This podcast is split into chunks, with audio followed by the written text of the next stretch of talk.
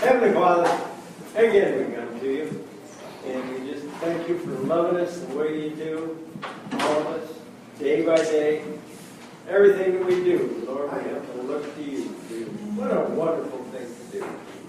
Lord, thank you for your love and your kindness, and guide us through this day. We pray for the service, and the words that are going to be spoken there.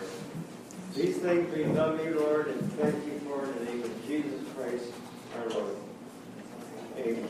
Amen. Are you going to have Sunday school next week? They're having all that happening?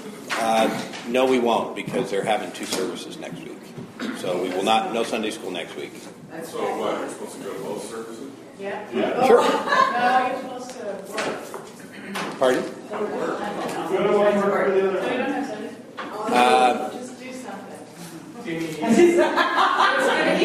something. Okay, the, the authoritative word is Dave here.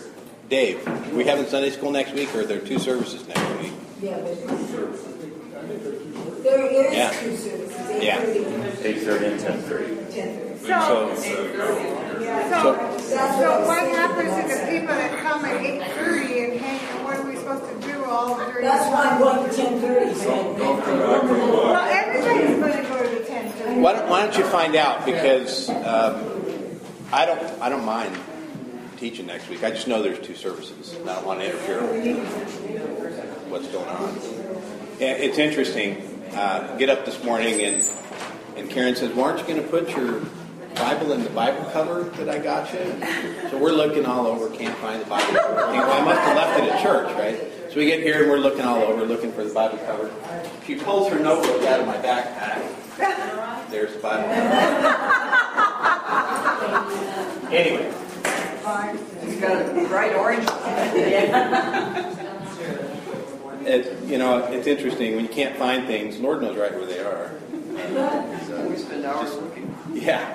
I just need to have Karen look for it. Um, why don't we start this morning in uh, in Psalm seventy-one. Psalm seventy-one. I'm sure we've read this before, but we'll read it again. Psalm seventy-one. Whoever gets to it first and wants to read out, jump right in.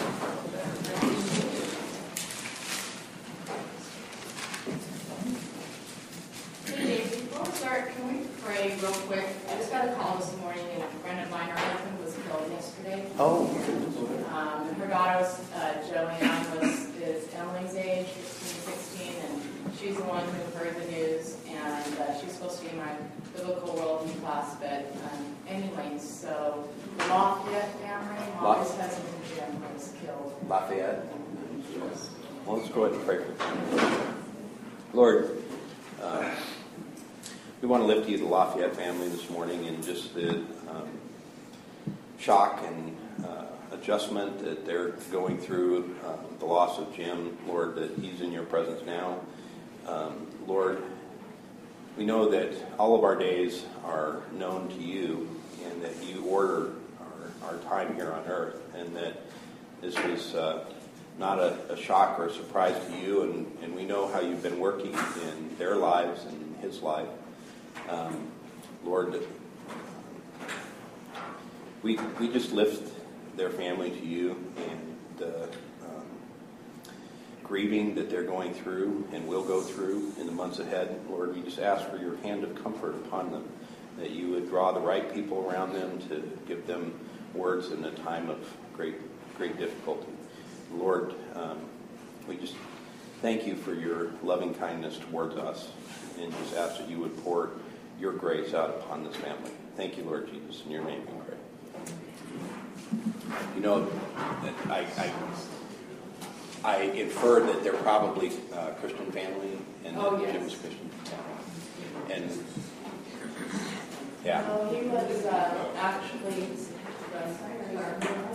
um, flying, taking lessons in his ultralight that he's had for years, and there was an explosion. I heard about that, actually. I didn't know that. Um, Someone. Yeah. Who are we talking about? Um, the Lock- yeah. Jim Lafayette.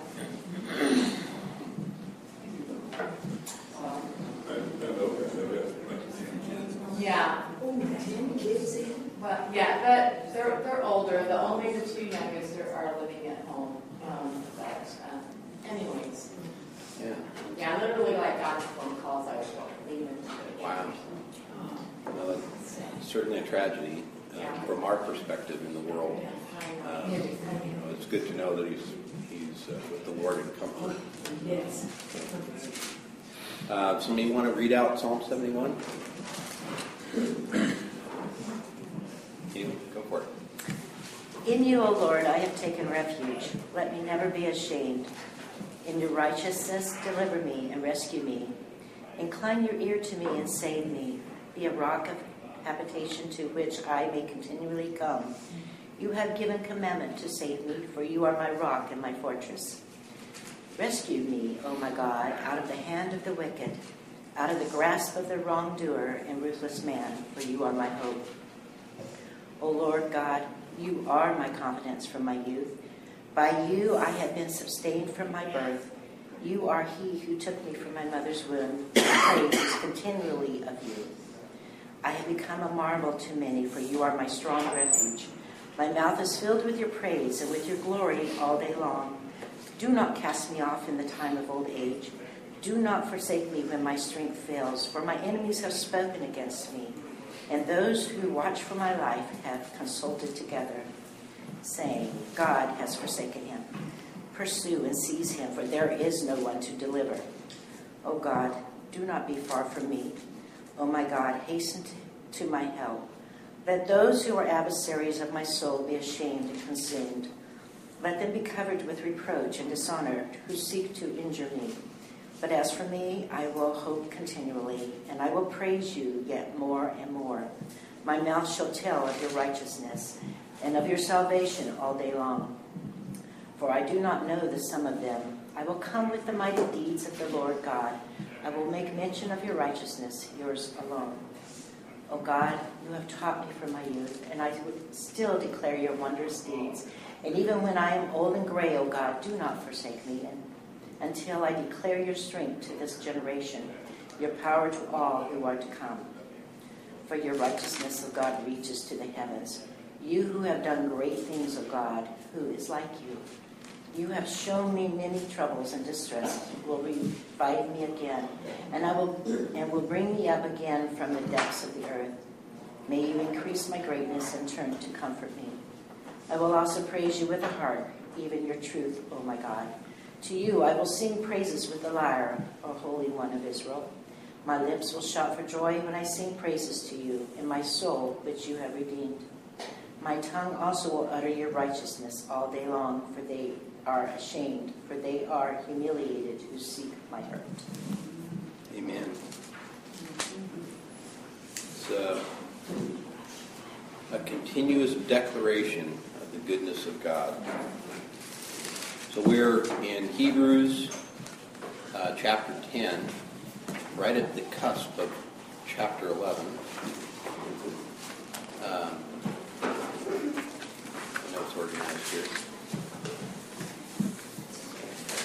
What do you remember from Hebrews chapter ten last week? We picked up at verse nineteen. What struck you as, as interesting? Uh, what questions came up in your mind as you pondered this section of Scripture? Um, what's it about? Anyone? You mentioned at the very beginning of class that God is about relationships. Yep. All about relationships, and that's what He teaches us is the most important. And when you were going through the three things... Um, Verse, verse twenty-two, twenty-three, twenty-four, and it says, you know, let us draw near, let us hold fast, let us consider how. What I saw there first was, the first two was all about our relationships with God, actually. Yep. And the last one was about our relationships with people. Yep.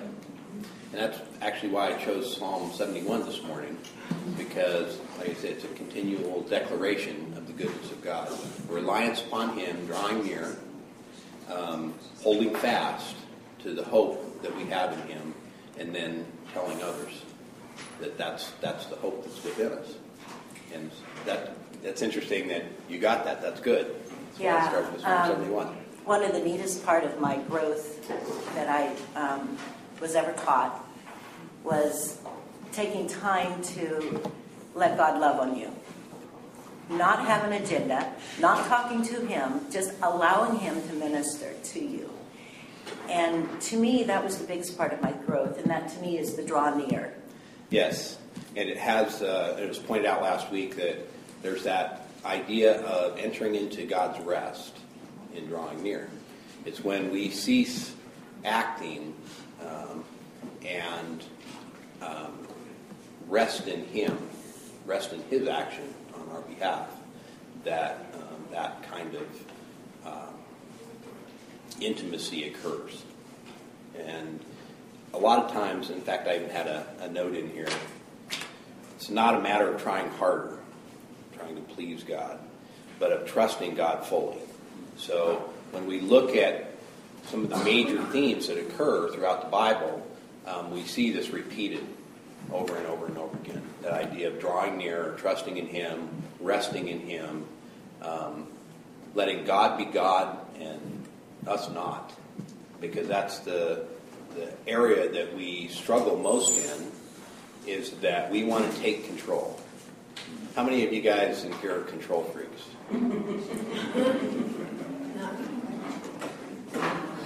You know, if you're confronted with the situation, okay, so uh, you and your husband come out to the car, who drives and why?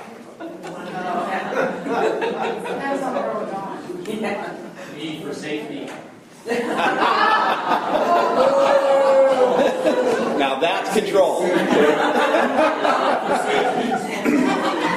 And then it's a very natural thing for us, when I say natural, fallen natural, to um, desire to make ourselves secure, to desire to, um, and, and that takes a lot of different forms. So for example, in the workplace, right? Uh, where does where does greed and amassing wealth idea come from? Does it come from the idea that we amass uh, wealth for the purpose of uh, distributing or serving in God's kingdom? Or does it come uh, in the form of, I want to make sure that all of my boundaries are secure? Boundaries are secure. Pardon? The opposite of what I said. Yeah, so it's... We we have this idea to control things, and what you see in drawing near is just the opposite of that. It's resting in God. And so we see that theme repeated. And that's that's where it starts. Okay, you rest in God. You hold fast the confession of your hope without wavering. And then he says, for he who promised is faithful. So there's an encouragement that um, God is not going to let you down. He's not going to fail. Um, he's God. And no matter what you put your hope in in this world, it will fail. If nothing else, the world will end and it will be gone. Serious. But God continues. Right? God is there after the end. And understanding natural reality, if you were a naturalist, you'd say, well, uh, either the cosmos is all there is, all there ever was, and all there ever will be, and it goes on forever and ever and ever, and it, and it never had a beginning and never had an end, which it natural uh, phenomena itself says that's not true. It has a beginning. It has a beginning, therefore it has an end. It is not eternal. But God has no beginning and no end. He's there after the end. He is... He is the one who can truly be faithful. And so we're encouraging that. Hold fast the confession of your hope. And let us consider how to stimulate one another to love and good deeds. Um, and that's that's that community. So we're uh, vertically aligned and we're horizontally aligned. So I, I find that as we're reading through Hebrews and we're seeing the great exposition on the high priest, um, how he, who he is, um, what His priesthood is about, what the new covenant is about, and what He's done for us. And then He gets to the encouragement to us, the let us, um, we're, we're encouraged to draw near, Hold fast our confession of hope and consider how to stimulate others to love and good deeds. Then he gets into this uh, this warning passage, which this warning passage often just stops people in their tracks. Uh, I'll never forget one time we were doing a Bible study in Hebrews in my living room, and a good good friend of mine, Aaron, who comes from a, a background similar to mine, which is pretty scary. And uh, so we were, we were talking about this, and we were reading along and all of these good things about God and how he's uh, loving and compassionate and gracious, and then all of a sudden uh, the judgment uh, aspect of God comes into play. And judgment is good, by the way. It's an expression of um, righteousness, making things right. So God created things good. And when things are not good, when they're not right, a good God would make them right. That's what justice is. It's restoring to right. But if you're on the side that you want to hold on to that which is not right, that's a, that's a very fearful place to be. That's being in the wrath of God. And you don't want to be in the wrath of God, because you're not going to win, right? You're not going to have your way. You are not God. And that's when we get to this passage, and I was reading through it, he just stopped. He said, hold it. We're not going any further until we talk about this. And he stopped me on this. He said, so what does it mean? And I'll read this passage. For if we go on sinning willfully after receiving the knowledge of the truth, there no longer remains a sacrifice for sins, but a terrifying expectation of judgment and the fury of a fire which will consume the adversaries. Anyone who has set aside the law of Moses dies without mercy on the testimony of two or three witnesses. How much severer punishment do you think he will deserve who has trampled underfoot the Son of God and has regarded as unclean the blood of the covenant by which he was sanctified and has insulted the Spirit of grace? For we know him who said, vengeance is mine, I will repay, and again, the Lord will judge his people. It is a terrifying thing to fall into the hands of the living God. What things, what questions, as you read through that, jump out? I got hands going up. Tim. Okay. Um, I guess some of you know that I'm, I've been struggling a little bit with the The theology that says once saved, always saved. The reason is I don't see it anywhere in this book. Okay? But let's just take this chapter as an example. Okay? Mm-hmm. So in chapter ten, earlier on, mm-hmm.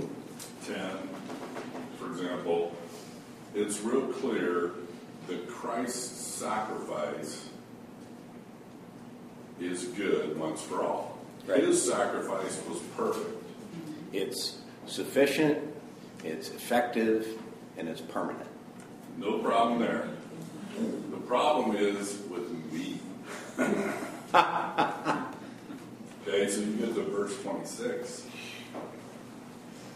Yes.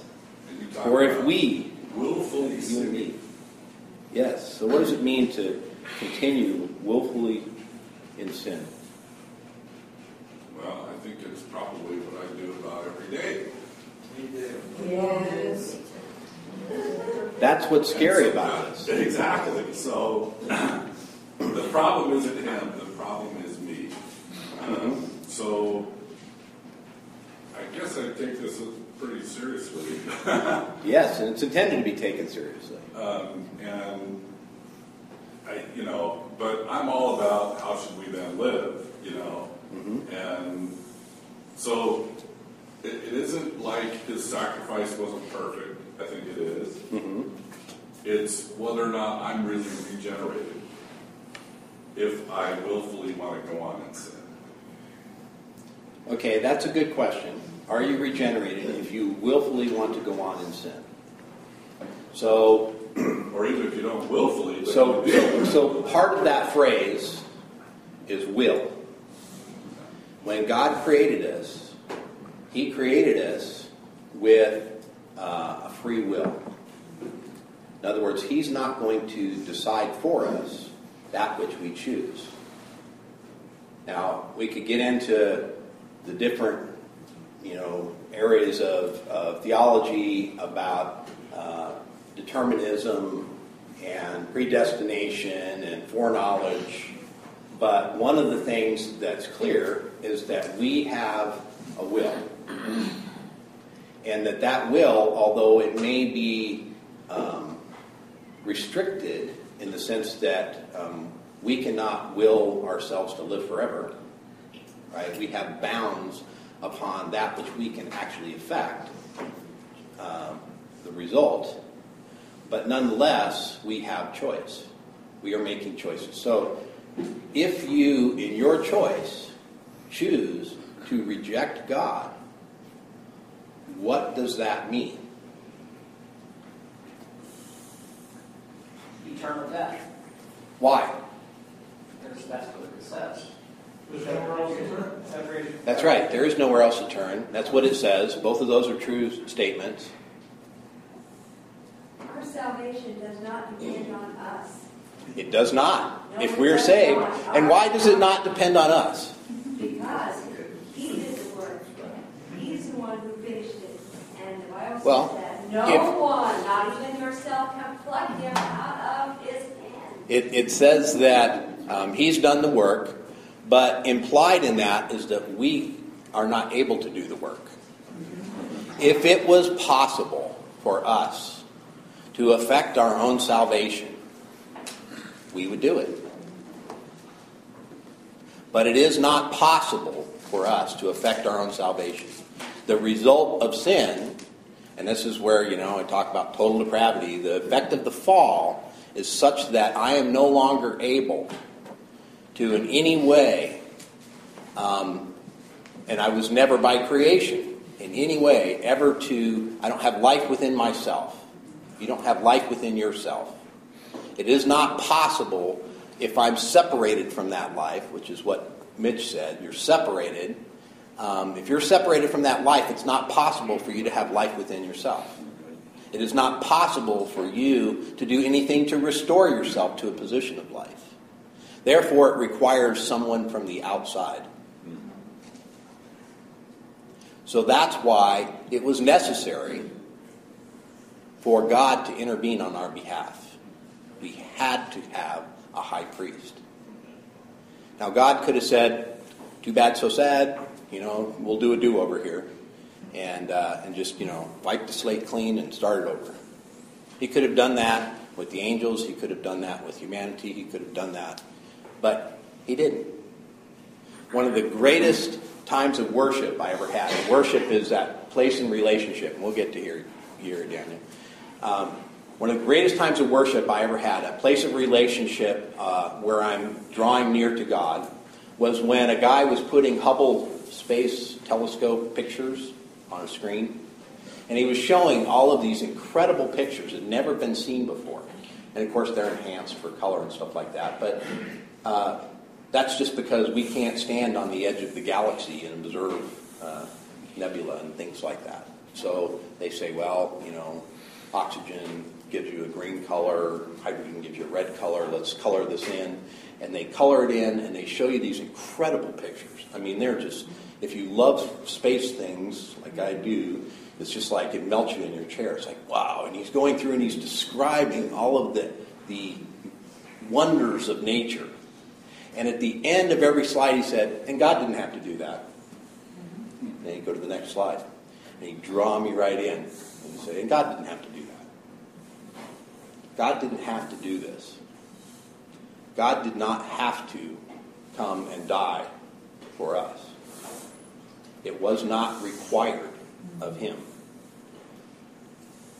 I say that with a condition. His love for us is so deep that he could have done nothing else. That's what's amazing. That is amazing grace. That's how we need to understand, and that's the hope that we're drawing near to. He who promised is faithful. He promised us something because of his great love. And his promise is sure. This is the one who no one can snatch us out of his hand. Tim's question is, yeah, no one can snatch me out of his hand, but can I jump? Right? Well, can you turn around, turn your back away, and walk away? And can you turn your back on God and walk away? Am I not doing that when I, when I either willfully or... If if I did not have free will, then I would say the answer would have to be, it depends on how God made me. If God made me such that I would not turn my back on him and jump out of his hand, then um, that's where I would be. I would be sure because he he made me that way. But that also implies something else. That means that God would make some, because we know that not all are saved, right? So that would mean God made some to turn their back on him. That would be the absence of truly free will, libertarian free will, right? But if you have libertarian free will, which is, I think, what you're advocating is in this passage, Tim, that you actually have the choice, that you can turn your back on God and say, God, I know that you love me. As amazing as that may be, but I still do not want you. I choose death. No, I didn't say that. Well, that's what would be required. Yeah. I'm just... Okay, because it says willful. No, yeah, let's look at twenty-six, okay? Yeah. If we go on sinning willfully... Willful. After receiving the knowledge of the truth, there no longer remains sacrifice for sin. You're all going to sin always. I mean, there's, you know... So now I'm going to call on Daniel. Because he's had his hand up, and I haven't been able to get to him here. Daniel, what do you think? I uh, think that it's very applicable to me right now in my way that it feels like to me that, yes, you can't harden your heart to the Lord. And if you know the truth and you continue to sin, when you do sin, you know that the wages of that are death. You're not just walking around blinded to the fact that there's a God and a punishment for sin. So... If you sin and you're convicted on that and you don't go for forgiveness for these things, then they build up and that will harden your heart against the Lord. And that is, to me, what it feels like um, what it's saying. Because if we're sinning firstly and we can be saved from that, then we can be saved from our sin while we're saved from our sin. So, um, What is, um, okay, we know that the result of sin is death, right? So if you find yourself in sin, that you are sinful, the result of that is death. It says the wages of sin is death, right? So if you are separated from God and you're totally incapable, unable to um, not sin, you're totally unable to uh, save yourself, and you find yourself in death, and God, by his mercy, makes a way for you. He says, I'm going to pay for your sin. And I'm going to do more than just forgive you. I'm going to actually give you a new heart, because sin is a heart condition. And that um, you may still find yourself in the old man for a while, but I'm going to take you through a program, which we'll call sanctification. And that the end goal of this is that you would um, understand what sin is and want to have no part of it. That you want to be fully in my salvation that I provide. So how does that leave room for someone like me who I want to be what God wants me to be? As a desire in my heart, yet I find myself going down paths that I would go down myself naturally um, throughout the week, mm-hmm. and finding myself there, and then being convicted on that, you know, and and feeling to myself that, well, yeah, I willfully did that.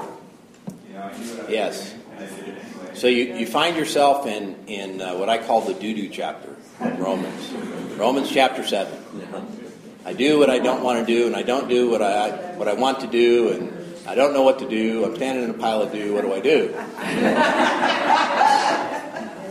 And then, just just to not leave you there, right? What does Paul say? That's right.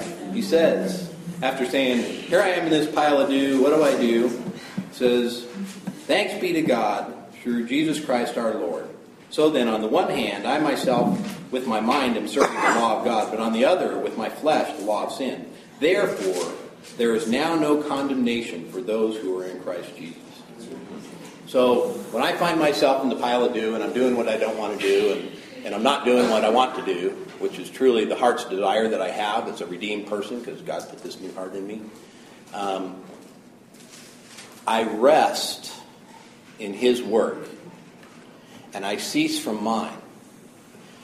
When I cease from my work, I'm also going to cease from sin, ultimately.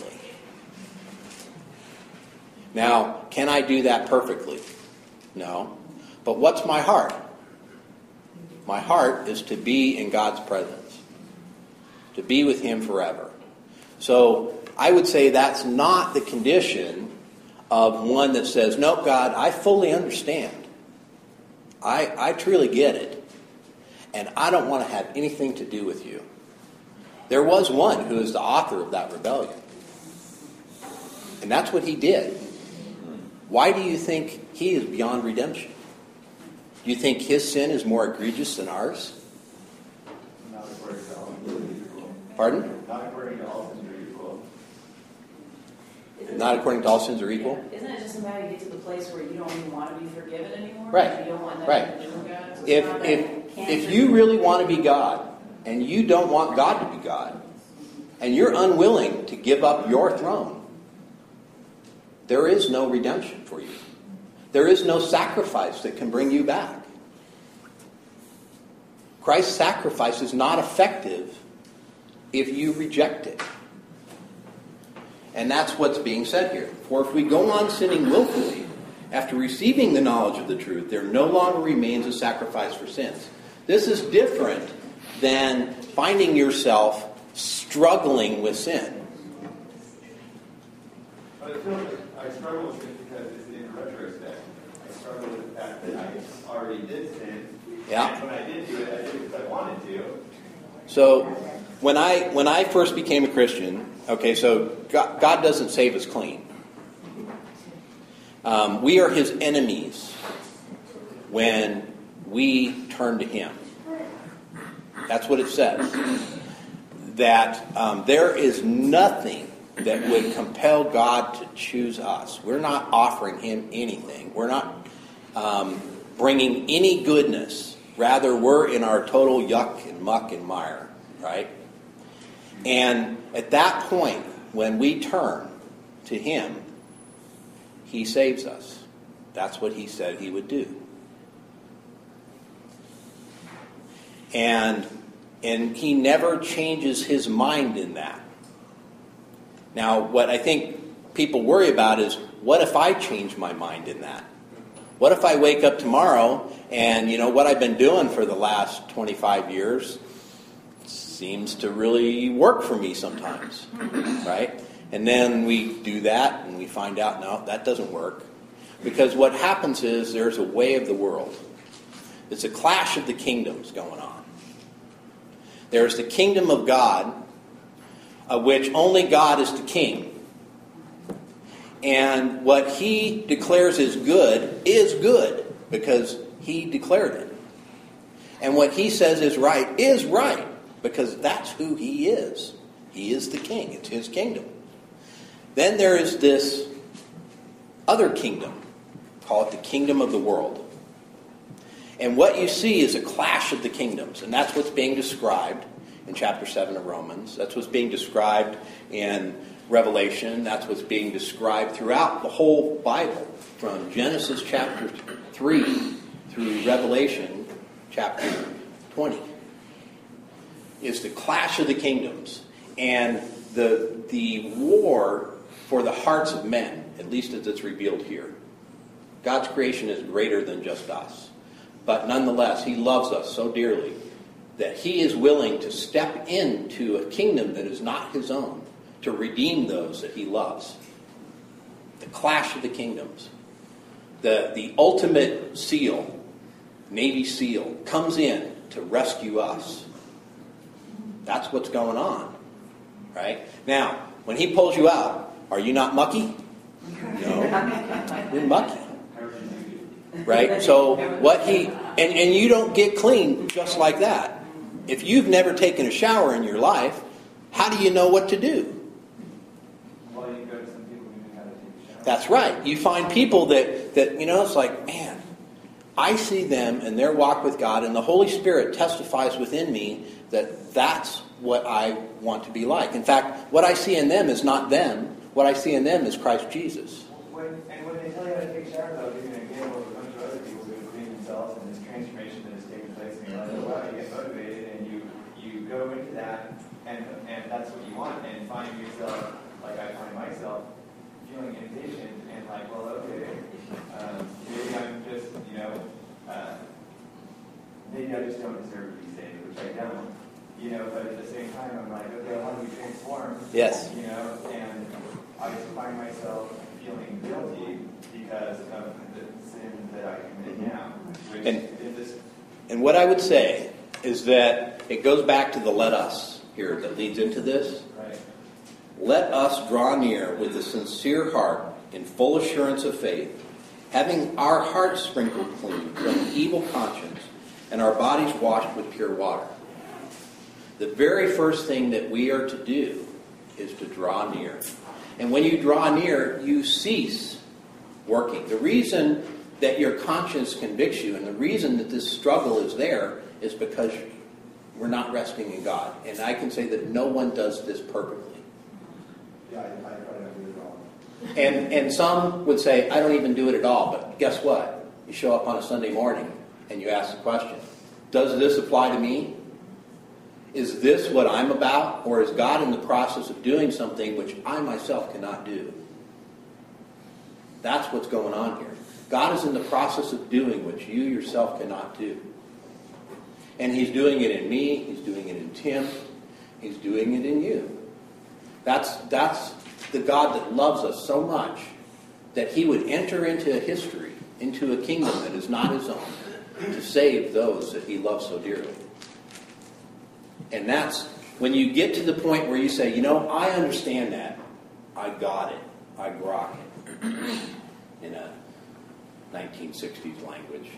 Um, and you, in the midst of that, say, I don't want it. Go away, God. I'm busy here. I got my own kingdom I'm putting together. Even if it only lasts for a day, it's mine. That's what happens. And so Pharaoh, you look at the case of Pharaoh. When Moses presented the case to Pharaoh, he said, let my people go. And Pharaoh said, no way. You know, they make good bricks. and uh, and God presented evidence of who was God and who wasn't. And what happened is, it says, and Pharaoh hardened his heart. And Pharaoh hardened his heart. And Pharaoh hardened his heart. Until finally, God says, okay, that's the way it's going to be. I'll harden your heart. And God hardened his heart. And judgment came. That's what's going on here. It is possible to reject the grace of God. And that is what will is about. And that's why this whole thing is about the heart condition. This is this is a battle for your heart. But I think is this chapter thing in Hebrews ten all about rejecting God once you accept Him? Yes. So that's that's what Tim's question is. Is it possible for me, in my fallen condition, to do something that I really don't want to do and reject God? Because if you're worried about rejecting God and ending up on the outside because of your own frailty, you're not understanding who God is. Right? Can God save you? I'm going to ask everybody in here. Can God save you? Yes. Can we walk away? Yes. Yes. But if God can save you, and your desire is for Him to save you, you are not in this condition. If your desire is for God to save you, you are not willfully rejecting him. Now, I'm not talking about a willful rejection that occurs um, one morning and you just wake up and you say, you know what? I've had enough of this. I'm tired of trying to do the right thing. And the, the key word here is I'm tired of trying to do the right thing. Okay? I'm trying, right? And so I'm just going to get on with the show, and I'm going to cross over the Broadway Bridge and go down to the waterfront and get some heroin, and, and I'm just going to continue with the game because I know that game, and I know that it will bring me relief for an hour. That's a decision to sin. And you'd think, well, that's willful. But is that what your heart really wants? No. What your heart really wants is to be safe and secure in the hands of God. It's just that sin, the old man, has its way for a day. Does that mean you were lost? Is God's salvation not that deep? That's the question. How deep is God's love for you? And unless you totally say, man, I want nothing to do with you, then one of the questions would be, did you ever want anything to do with him? Was your heart ever there? And that was the, the, your original question. It's like, well, how do I know that I really was ever redeemed? How do I know that I was ever really born again? If you're asking those questions, you're probably not in that condition. Seriously. Because that tells you something about the condition of your heart. I think the question is, you said that uh, you do things and then you feel guilty. Okay, if you don't feel guilty, then you're in bad trouble. Right. That's a condition of hardness of the heart. Sheer confidence. Yes. And maybe that's what he wants. If you have this feeling of guilt, then you know that God has died for you. And he only died one time. His word says he died once and for all. Right. Okay? So. And the, the thing of it is, is you go out there and you're running with the crowd, and all of a sudden, death walks past, and you feel guilty. You know you've got to get back on. Guilt, guilt is a good thing. Guilt is a good thing. It points out that something needs to change. Right? So I got hands going up all over the place. That's a good thing. That's you, brother. Um, I think it's a matter of faith. Uh, it is a matter of faith. Let us draw near with sincere faith, sincere heart, and full assurance of faith. Yes. Having our hearts sprinkled clean from an evil conscience. Yes. And it is an issue of faith. Washed with pure water. And it says in another place that he is our guilt offering. Yes. And so we need to believe. Right, and that it's not possible to have your conscience cleansed apart from a relationship with Christ. And this is all about faith. So that's the direction that the author's taken us. Eileen? Uh, I think, I think it, you know, we're using the word guilt, and believers are convicted. Yes. Uh, and especially if we are renewing our mind with the water of the Word. Yep. That's how we know what God wants of us. But the enemy will also say, and said to me when I came back from, oh, you didn't really do it. You've done right. this many times before. This is, you You haven't really made a confession of faith. And right. You, you know, this isn't going to work. Well, you know, time, time goes by. You uh, are in the Word, and God will reveal to you. I, he has revealed to me what I thought before. I know what I thought before. I know what I think now. And it is a world apart. It is opposite world. So uh, it's it's a continual walk. It is. It's and renewing of our mind. The Spirit's bright, uh, shines brighter uh, day by day if we are walking with Him. Does that mean that we won't be tempted and that we won't? I love to go seventy, eighty, ninety miles an hour on a highway. And I know that's against the law. You know, so. It It just so happens my right shoe has more weight in it. It's not my fault, right? And of course, there are more serious things than speeding in the car. I know that. Well, but but it is an indication of wanting to be in control, of wanting to. This is my world. By golly, this is my road. I tell that to Karen every time we're coming home in traffic. In the but it's just one other thing that I would say is I had a conversation with somebody two days ago that is very much a person that does not want the grace of God. Yes. I've, I've met people like that, and what happens is, is it gives me a little, yes. uh, raises it's the hair on the back right. of my neck. It scares me. That's right. Because I, I have an idea of what that means, and I don't fully understand what it means. There's no way that we understand the terror of falling into the hands of the living God. Um, but we know that that is not something that is good in any way. And and we should we should reverence God for who He is. That's what it's saying.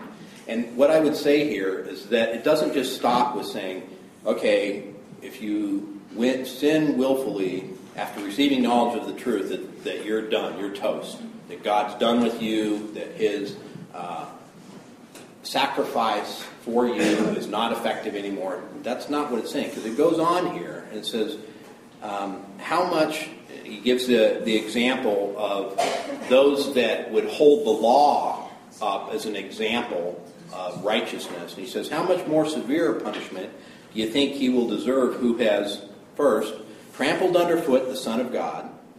Second, has regarded as unclean the blood of the covenant by which he was sanctified. And third, has insulted the Spirit of grace. So the question we should be asking is, do I will not do it, do I willfully sin? Because we all willfully sin. If that wasn't true, we wouldn't have seen chapter seven of Romans. If that wasn't a true condition of man as he exists today in salvation, it wouldn't be there. But we need to understand what that means, what it means to trample underfoot the Son of God, regard as unclean the blood of the covenant by which you're sanctified, and insulting the Spirit of grace. I feel like that means like they're applying everyday life. That's how I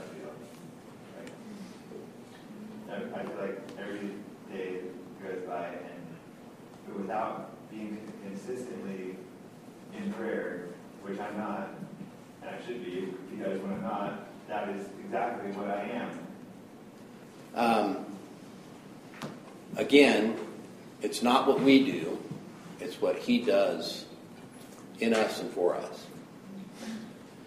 And so what I would say is that um, deliberate sin is failure to cease from our works and enter into God's rest. Okay, well, I can do that. Okay. Willful and deliberate means that it's not a sin of ignorance. And the idea of uh, there no longer remains a sacrifice is that there's no repentance, that it's a rejection of Christ, which means no submission to the King. It's a refusing judgment of God, because God judges. That's, He is the rightful judge.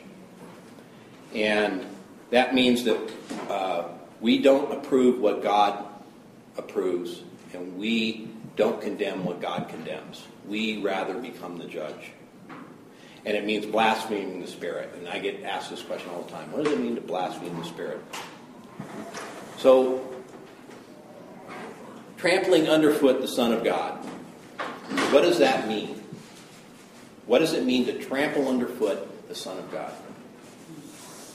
Reject. Mm-hmm. To not acknowledge that He is the true and only uh, God that has entered into humanity. He is the way, the truth, and the life. And apart from Him, there is no access to the Father. Right? What it says. When you trample underfoot the Son of God, you are saying all of the revealed truth of God is not true. That if this book is about Jesus and the revelation of God's uh, salvation for man through His Son, and I think that that's what it's about, um, that you're declaring that that's not true. You're saying that the son is just another wise guy. That's what you're saying. Yeah, you're saying that Jesus you're denying, good. Right? You're denying the divinity and the humanity of Christ. Like, as well as um, it's knowing that that's the truth and then still continuing to not live according to that. Um, that that particular part, trampling underfoot the Son of God, is not. Perhaps regarding as unclean the blood of the covenant by which you're sanctified would fall under that. In other words, you're choosing. Um, What is going to bring you life? And you're rejecting that which God says will bring you life. You're becoming the judge. So first you say, the one who is the true judge is not the judge. He's just some wise guy. And then you're claiming for yourself uh, effective power. Right? This is, if you look at classic Christian cults, these are some of the errors that they make. Right? This is this is the formula that they follow. And finally, it says that you insult the Spirit of grace. You blaspheme the Holy Spirit. What does that mean? I always ask these questions right at the end, right? So, I'm going to give you my take on this, which I usually don't do. Usually I want you guys to wrestle with it and tell me what's going on. What is the third commandment? What's first commandment? What's second commandment? No, no idols. What's third commandment? Yeah, most people don't even think about third commandment. Don't take the name of the Lord in vain. Don't empty God of who he is. Don't claim that the Spirit of God is the devil.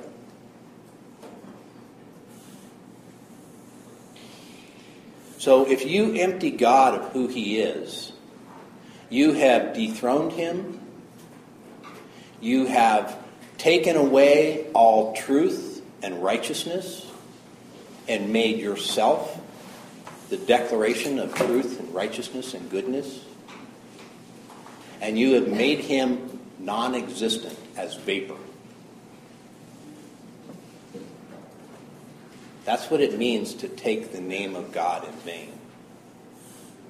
Now, that isn't just waking up one day and saying, you know, I am really tired.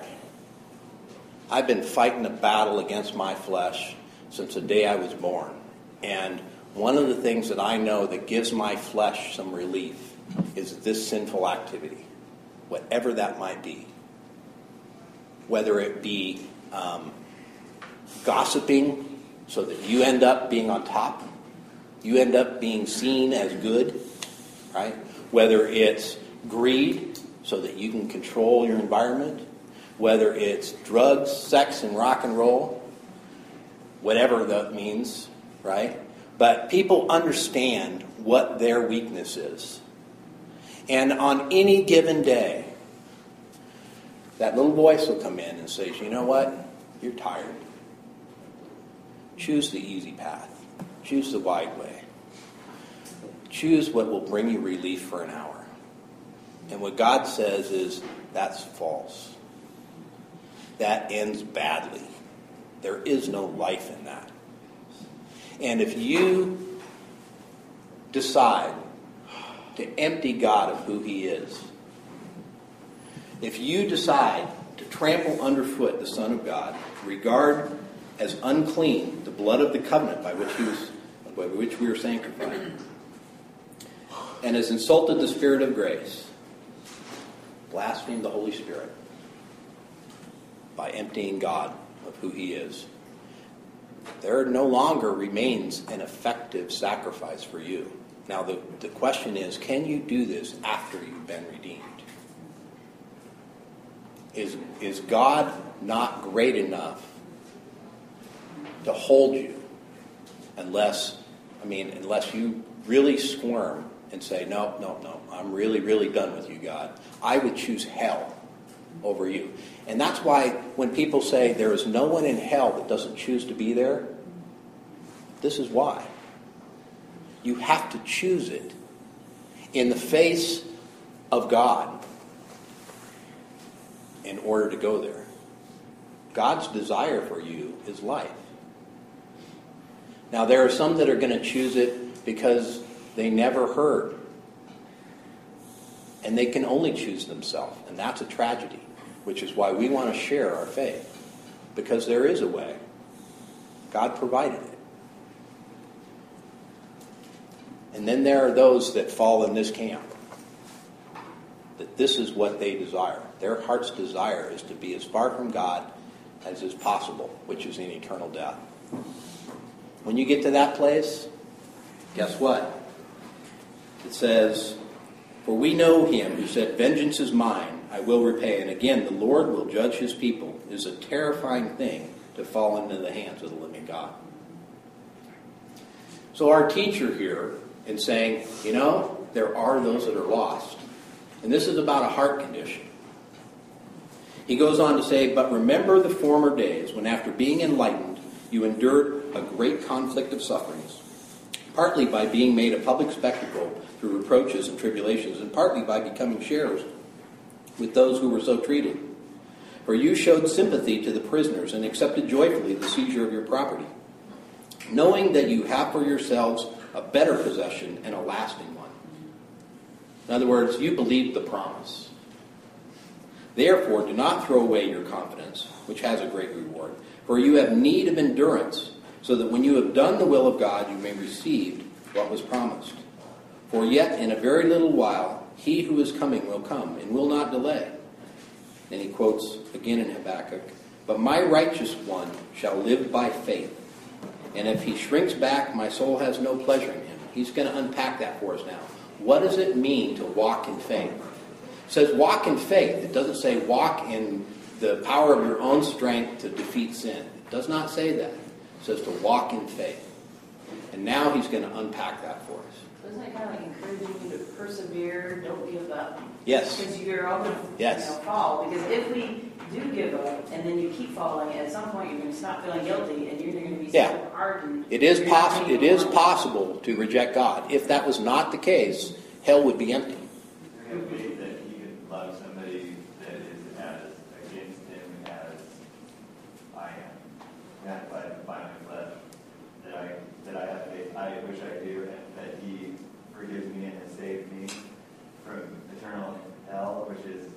Mind-boggling to me, but that so that requires faith on my behalf to accept that that's even possible. What what I what will what we'll want to tease out next week, because we are out of time, is why faith is not a work. Because many would categorize faith as a kind of work. It's something that we have to do. We have to turn the crank so that we get the result. Faith is not a work. It's a condition. So let's let's unpack that next week, because that's where he's going. Oh yeah, uh, are we on next week? Who was going to look? Here's what it, it suggested: go to the second hour, because they want people to, in this group to come to the first hour to the church, the second hour, and then we have something to do before. Oh, okay. So we are meeting next week. Up to you. It's up to you. Oh, yeah. It's all up to you. I, I am your servant. Do you want to have a class next week? Nobody said anything. I guess I get to sleep in. I say yes, because, because if we all go to the early service, then that opens it up for other people, guests, and whatever yeah. go to the main service. Okay, so I will be here next week. You're invited to join us. What we're going to do is we're going to start unpacking faith. What does it mean to walk in faith? And we're going to start with what they call the Hall of Faith. Is it eight thirty or nine? Uh, so somewhere around nine thirty or whenever the first service gets out. Well, the second service is probably an hour to an hour and a half like you usually do, so I wouldn't plan on being here before ten. The second service starts at ten thirty. You could do it. Okay. So.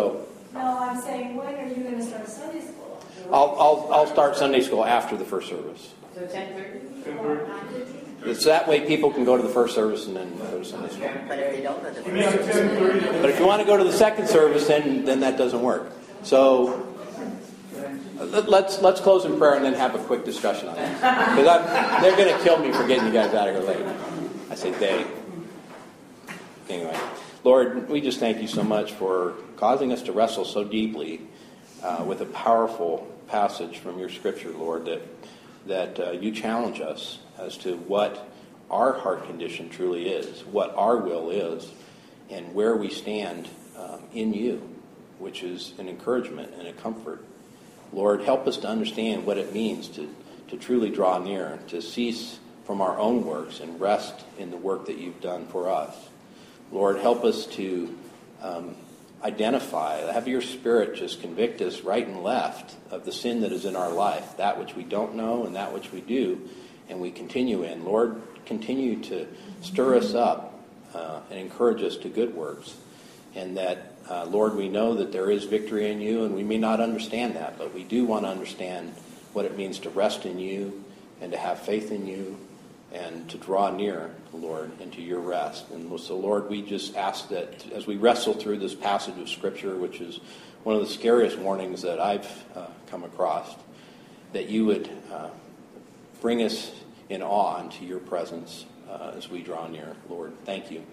Lord, we just ask that you would uh, protect us as we go from here, that you would provide for us as, as only you can do. Lord, all real provision comes from you, uh, the very breath that we take.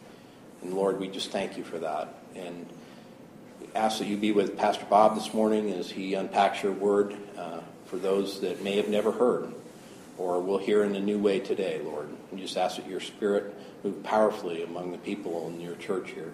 Lord, we thank you for all of this and give you praise and glory and honor always, Lord Jesus. We pray in your name. Amen. Amen.